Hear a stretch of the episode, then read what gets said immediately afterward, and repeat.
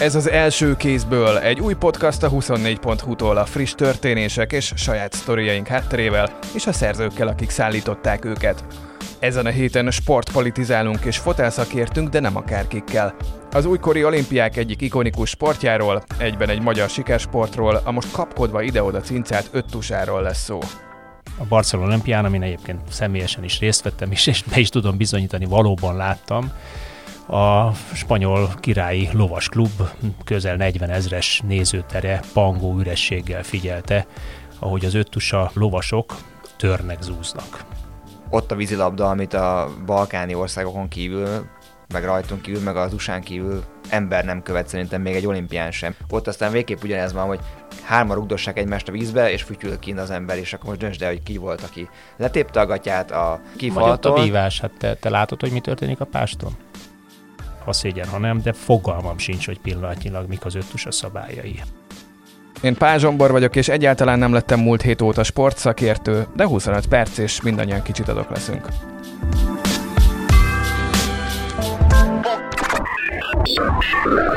Reklám következik. Képzelj el egy helyet, ahol az egyedi tervezésű otthonok a tópartra néznek, vagy a dombokra. Ahol együtt élsz a természettel, városi kényelemben – Lég 11 Home Park. Tóparti otthonok, Budára hangolva. Reklám hangzott el. A múlt héten írtunk arról, hogy a Nemzetközi Öttusa Szövetség törli, törölni, mindjárt megbeszéljük, az egyik versenyszámot, a lovaglást pontosabban lecserélni valami másra. De csak az olimpián? Vagy minden versenyen? És minden korosztálynak? Számtalan a ködös részlet, úgyhogy itt van a stúdióban Dajka Balázs és Kálnoki Kis Attila, a 24.hu sportravat vezető helyettese, illetve főmunkatársa, hogy ezt közösen felfejtsük. Balázs is számos sportértője, Attila viszont előző életében egyenesen ötszörös öttusa világbajnok, úgyhogy talán-talán egy kicsit mélyebben is belát a kulisszák mögé. Az én kapcsolódásom kevésbé erős, én a laikus hallgatókat fogom nagyon hitelesen képviselni, azzal a kiegészítéssel, hogy Székesfehérvárként már a legelején fontos rögzítenem, hogy öttusában is hajrá volán! Szóval mi történik most a nemzetközi öttusában, és egyáltalán már megtörtént? Attila?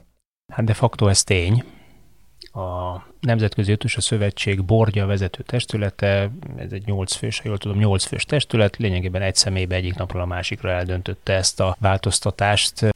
Mindenféle előzetes egyeztetés, megbeszélés, a tagszövetséggel való jóváhagyatás, a versenyzőkkel való jóváhagyatás nélkül. A leginkább számomra ez az elfogadhatatlan. Akármikor előállhat egy ilyennel egy szakági szövetség, ha úgy tartja kedve? Például a Nemzetközi Olimpiai Bizottság rendszeresen megkérdezi, hogy van-e valami ötlet, észrevétel, és ha nincs, akkor legközelebb is ugyanígy. Vagy olyan ez, mintha a FIFA, UEFA fociban kedről szerdára feltalálná a videóbírót. Hát kicsit a, a kettő külön, ugye azért foci alapvetően nem az olimpián domináns sportág, de ott jellemzően, ha valami komolyabb szabályváltozás van, akkor nem tudom, hogy a videó esetében így volt, de azt mondom, hogy van egy, egy angol, hagyományos angol szervezet, aki mindig fellob négy-öt szabályváltoztatás, hogy mondjuk most a Covid miatt bevezették az öt cserét, minden öt évben előjön, hogy a lesve helyzet megváltozzon, és akkor azt jóvá hagyják, vagy ők feldobnak egy ötlet, és aztán azt jóvá kell hagyni, és utána bevezetik. Meg tesztelik, hát a videót így van, is így van, tesztelik is, egy hosszabb keresztül. folyamat, tehát nincs egy olyan, hogy így egyszer csak rádobják az atombombát, hogy akkor mostantól nem tudom, kézzel is ér a focival, mert azért az elég fura lenne egy alapvetően száz éves hagyományt eltörölni. Minden normális sportágban van ennek egy előkészítő folyamata. Az öttusá olyan szempontból, de nyilván ezt Attila jobban tudja, hogy már elég régóta napirenden volt, hogy hogy lehetne. Ami indokolt változtatás volt, és ezt a nézettséggel magyarázták, azt hiszem ezzel a futás-lövészet kombinációval teljesen jól megcsinálták. Abszolút modern lett vele, és szerintem, ahogy látom, izgalmas is lehet, a sportok is élvezik, a nézők is élvezik őszintén szóval semmi értelmét nem látom ennek a verziónak. Tehát egy nagyon nehéz, nagyon kombinált sportból kivenni egy olyan hagyományos dolgot, ami, ami ráadásul alapvetően befolyásolt az eredményt pozitív vagy negatív irányba, ráadásul volt egy ilyen véletlenszerű faktor is, amitől még izgalmasabb volt a dolog. Segítek a valószínűleg nem kevés lemaradónak felzárkózni az ugye már megtörtént, hogy két versenyszámot az ötből, a futást és a lövészetet egyfajta ilyen nyári biatlonként összevontak egy felvonásba. Ezt hívják lézerránnak most már, mert lézerpisztolya lőnek még a hagyományos duranos fegyver helyett, vagy lecserélésével. És azért történt mindez, hogy a nézők számára élvezetesebb, jobban közvetíthető és követhető, mondjuk úgy, hogy nobb, barátabb legyen a sportág? Így igaz, tehát a, a ló és a lovaglás a Nemzetközi Olimpiai Bizottság szemében 1992 óta szálka. Ezt azért nyugodtan ki lehet mondani. Azóta mondják azt, vagy érkeznek olyan visszajelzések a Nemzetközi Olimpiai Bizottságtól, hogy figyeljetek, itt valamit változtatni kell. Történt ugyanis, hogy a, a Barcelona olimpián, amin egyébként személyesen is részt vettem, és, és be is tudom bizonyítani, valóban láttam, a spanyol királyi lovas klub közel 40 ezres nézőtere pangó ürességgel figyelte, ahogy az öttusa e, lovasok azokkal a lovakkal, amit egyébként a rendezők biztosítottak számukra, törnek, zúznak.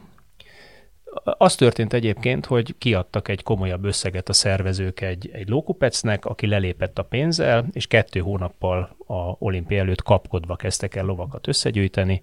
Én például egy olyan lovat húztam, amelyik effektív galop ugró ló, a galoppon sövényeken ugratnak át, a sövény ugye nem bántja a ló lábát, ott keresztül megy lényegében a hasával súrolja a sövényt, hát ugyanezt csinálta.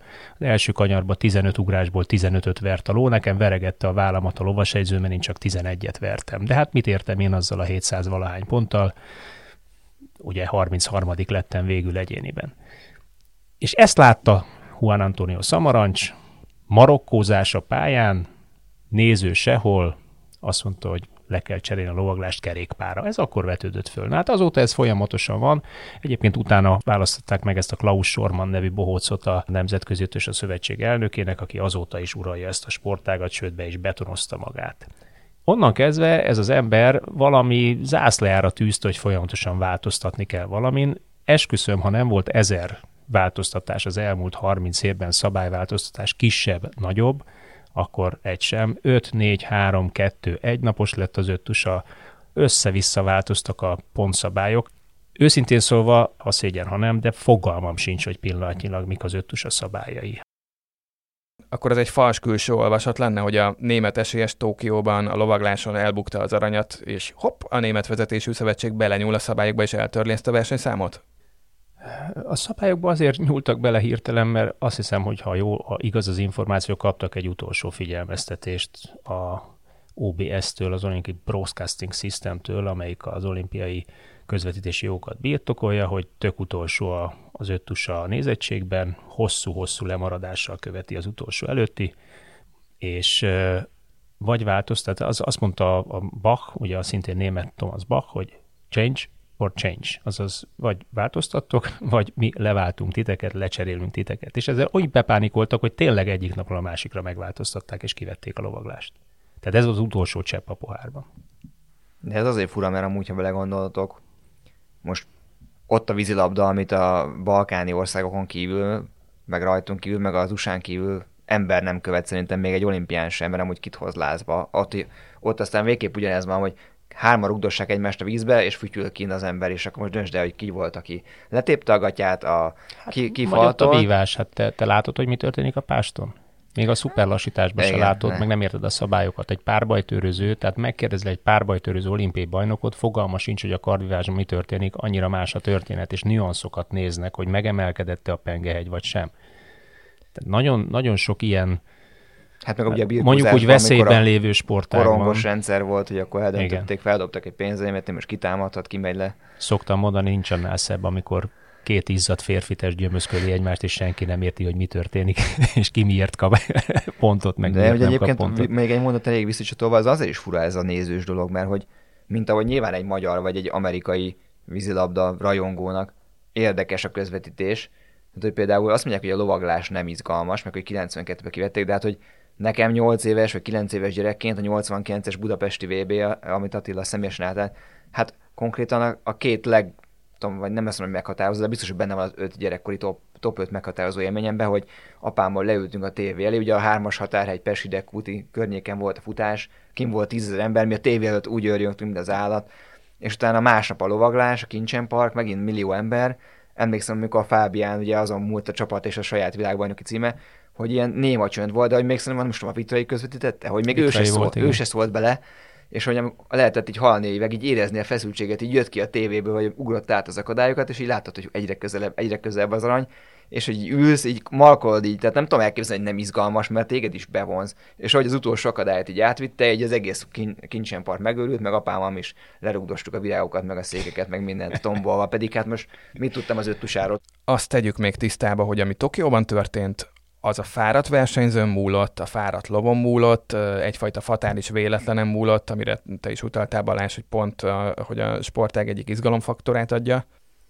Valószínűleg nagyobb hangsúlya került így be az öttusa verseny, mint hogyha ez a német lány egy hibátlan pályát megy, vagy mondjuk hármat lever, és aztán megnyeri a futást viszonylag simán, mert addig ugye nagyon jó napja volt.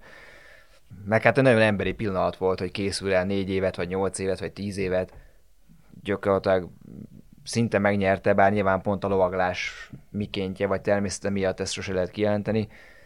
És akkor történik egy olyan, hogy igazából olyat sem nagyon látunk, azért sokszor lát, látod a nyerekben, hogy nem tud mit kezdeni, de olyat konkrétan azért nem láttam, hogy valaki zokog, és hogy igazából már az első fél perc után szerencsétlen lány, nyilván ott volt a vállán, vagy utolsónak mész föl, tudod, hogy, hogy mit kockáztatsz és mit viszel magaddal, ő pedig hát nyilván érezte a hátán annak a szerencsétlen hogy ez most itt nagyon csúnya lesz, és akkor nem bírta tovább azt a nyomást. Emlékszem, hogy Attila együtt néztük talán, és még mondtad is, hogy azért ilyenkor mindig benne van a lovas is, tehát azért, hogy nyilván a ló egy ideig, óráig kezelhető, de hogy a lovasnak azért elég komoly szerepe van abban, hogy hogy viselkedik alatt az állat, és valószínűleg ezt ő abban a nyomásban, abban a helyzetben nem bírta el. És ez pedig adott egy olyan drámai színezetet annak a dolognak, amivel, amivel reflektorfénybe került, és adott esetben azok, akik mondjuk már ezek szerint 30 éve mondogatták, hogy na ez a fránya lovaglás, nem tudom, mennyire kiszámíthatatlanná, vagy ennyire pedig hát szerintem egy sport, miért, mi lenne a rossz, ha kiszámíthatatlan? Most kinézném meg a focit, hogyha tudnád, hogy a esélyes mindig tízzel megveri a gyengét. Szóval szerintem az öttusának is adott ez egy, egy tök jó színezetet, és egy abszolút élvezeti faktor. Tehát emlékszem, hogy amikor Rióba ott is néztük, hát a brazilok nagy többsége nem tombol, de mondjuk amikor egy magyar vagy egy angol ül, ült a lelátón, és egy magyar vagy egy angol ment, mondjuk a Marosi Ádám, akkor azért mi is így, így ültünk, hogy úristen, most leveri, nem veri. Szóval szerintem tényleg be tudja ezt húzni a nézőt. Ez most nagyon bénán jött ki szerencsétlen német szempontjából, az is lehet, hogy a pályafutásra rámegy, ezt nem is, nem is követtem az utóéletét a sztorinak, hogy ő most éppen hogy van, mint van. Azt tudom, hogy az edzőjét ugye megbüntették, amiatt, hogy ott a szerencsétlen állatot neki át csapkodni. De ezek meg olyan, tehát nem, nem tudnék egyértelműen pálcát törni felette, mert amikor benne van tíz év melód, meg millió munkaórád, meg mindenféle energiád, akkor most ez egy spontán emberi reakció, tehát most az vesse rá az első követ, aki adott, azt tudta volna higgadtan kezelni, hogy ott folyik ki a kezedből a, a, a, az olimpiai arany. Szerencsétlen szitu volt, és, és szerintem az még szerencsétlen szitu lenne, ha miatt mondjuk ha ez bele lett volna az utolsó csepp a pohárba. Hát képzeld el, hogyha belegondolsz a lány helyébe, és akkor azt mondod, hogy atyavilág, én vagyok az okozója mindennek, hogy kiveszik a lovaglást. És egyébként tényleg az utolsó csepp lehetett, tehát ez már régóta forrongó történet, hogy mit kell kezdeni az öttusával, hogy nézettebb legyen, és én azért is ekézem ezt a Klaus Sorman, mert láthatólag olyan irányba vitte a sportot, hogy a nézettsége az égvilágon semmit nem változott. De hát mindig föl szoktam tenni a kérdést, mitől változna a nézettsége egy olyan sportnak, amit régebben öt napon keresztül egy vívást leszámítva jó hosszú volt, de még arra is kijöttek nézők egyébként egy-egy órára. Az összes többi számot mondjuk másfél-két órát meg lehetett nézni, lehetett rendezni. Az ember másfél-két óránál nem szán többet egy szórakozásra naponta. Elmegy moziba két óra, elmegy színházba két óra, megnéz egy meccset két óra, megnézi az ötös a lovaglást két óra.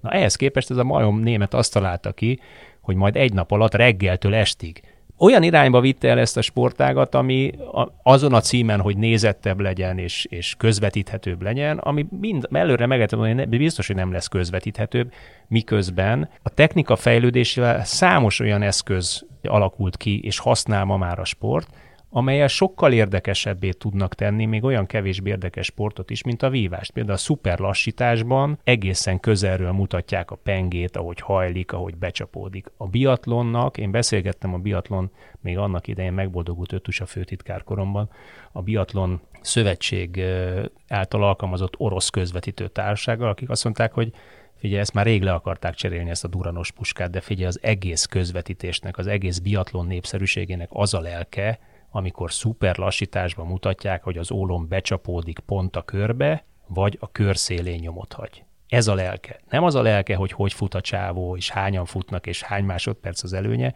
hanem ahogy becsapódik az ólom. Na ezt is sikerült neki kivetnie, ahogy becsapódik az ólom, mert most már maximum lézer van, mint a űrodüsszőjában, és hát minden mást szerintem rossz irányba vitt. Használjuk ki, hogy komoly sportoló múltú sport apuka van közöttünk. Résztvevőként demokratizálja az öttusát, ha kikerül a számok közül a lovaglás, könnyebb lesz belekostolni, vagy a sport alapvető hagyományait hágját ez a módosítás?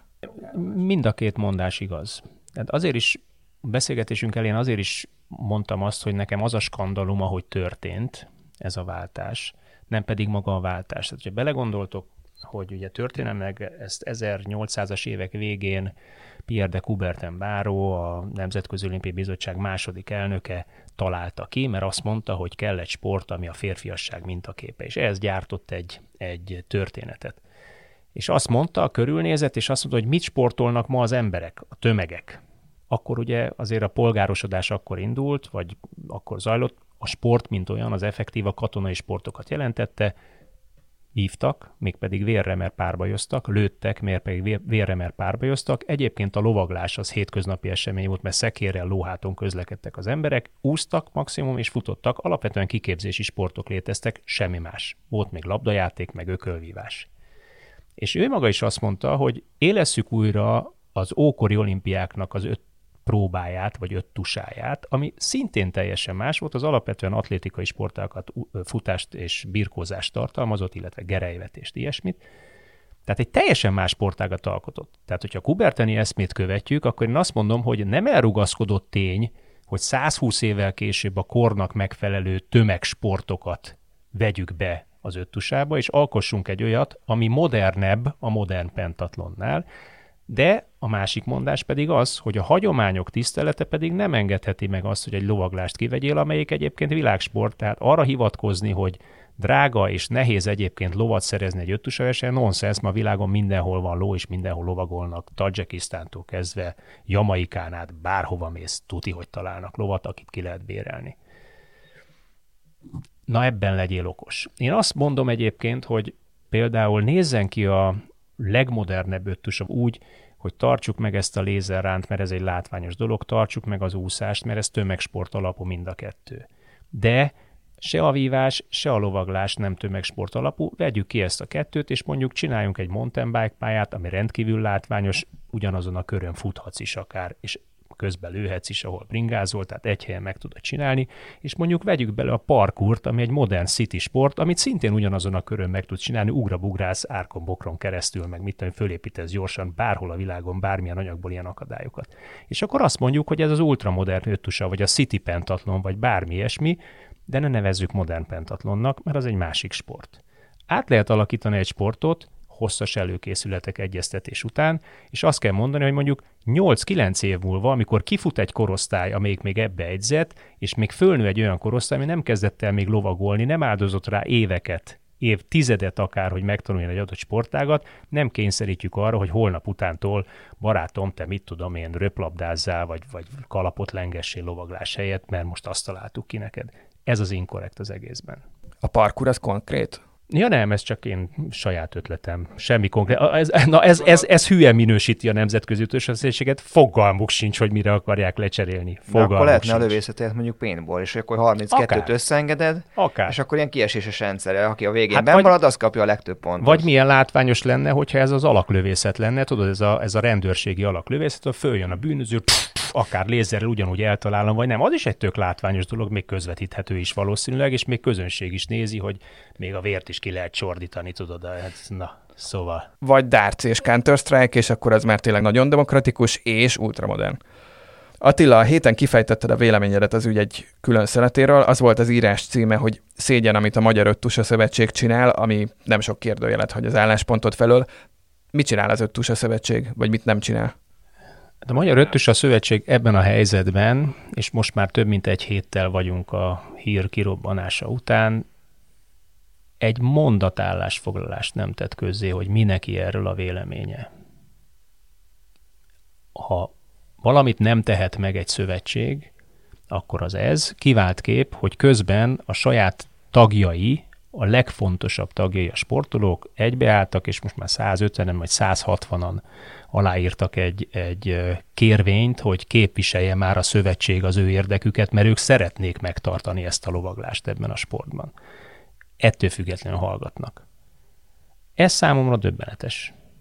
A szövetség alapfeladata az kellene legyen, hogy a sportolóit képviselje minden szinten, a sportolói akaratát képviselje minden szinten. Ráadásul semmiféle veszíteni valója nincsen, mert miből állna azt mondani, hogy odaállunk az angolok mellé, és azt mondjuk, hogy gyerekek, öttusa nem lehet lovaglás nélkül, gondoljátok meg, ott vonjátok vissza, azonnal találjátok ki valami mást.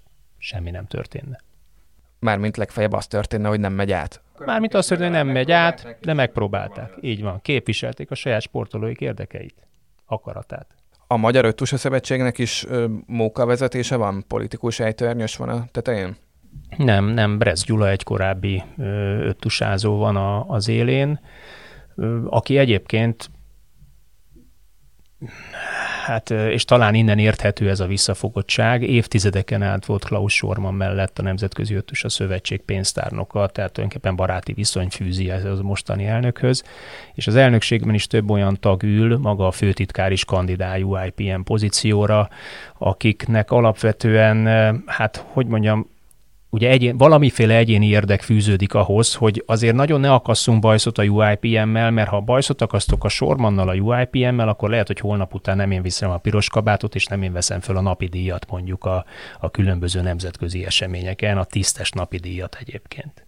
Egy pillanatra visszatérve még ahhoz a bizonyos Tokiói lóhoz, Szénboynak hívták, hogy rögzítsük a nevét az agymenők vezető színésznője Kéli Kukó felajánlotta ugye még nyáron, hogy megveszi, megmenti, örökbe fogadja őt. Ti tudjátok, hogy mi lett ebből? Hát nem tudom, nem is kéne, miért kéne megmenteni. Tehát annyira túlzás, hogy elképesztő. Ugye visszatérve a pálcázását, a szabály engedi a pálcát a kézben. Azért engedi, hogy sarkald a lovat kicsit másra, mint amit ő szeretne. Tehát ez megengedett eszközök. Túl van lihegve. De az, hogy az állatvédők itt most fejfölött tapsolnak, mire tapsolnak? Hát akkor lenne igazuk, és akkor lenne ok valóban levenni a lovaglást az ötös a számai közül, ha törölnék a teljes lovasportot az olimpiákról. De hát nem törlik. Hát most képzelje militari lovaglást, ahol mondjuk a 120 centis épített akadályon nyakát töri a lovas meg a versenyző, mert, mert hát ugye effektív épített, rögzített akadályokon ugranak át, és akkorákat borulnak, hogy elképesztő. Teszem hozzá, az ötusában régen ugyanaz volt. És rendkívül látványos volt. Csak arról beszélünk, hogy ez a német megint gondolt valamit, amit túl kell élje valahogy, ugyanis a teljes öttusa sportnak abból van pénze, és a Nemzetközi Öttusa Szövetségnek attól van pénze, hogy az öttusa olimpiai sportág és a Nemzetközi, öttusa, Nemzetközi Olimpiai Bizottságtól éves szinten, vagy négy éves szinten 10 millió dollár fölötti összeget kapnak a közvetítési jogdíjból. Ha nem olimpiai sportág, nincs ez a pénz. Magyarul nem tud fönnmaradni Klaus Sorman, Klaus Sormannak a slepje, Klaus Sorman csapata, de a magyar öttusa sem, mert hogyha a magyar öttusa kikerül az olimpiai sporták közül, akkor nincs állami apanás sem. Csak hogy mondjak egy nagyon érdekes adatot. Magyarországon van körülbelül, nyilván tartanak ezer öttusázót, ennek körülbelül mondjuk a, hát ebből körülbelül nyolc az, amelyik meg tud ebből élni. Ehhez képest mondjatok egy számot, hogy hány egyző, sportvezető, szövetségi alkalmazott él Magyarországon az öttusából. 60. Hát igen, körülbelül mondjuk a 8-10 szerese. Tehát el tudtok ti képzelni olyan sportágat, ahol a, az egyzői és a, a szövetségi háttér bürokrata adatbázis tízszerese annak, aki a sportákból magából fönn tudja tartani magát. Szóval egész döbbenetes.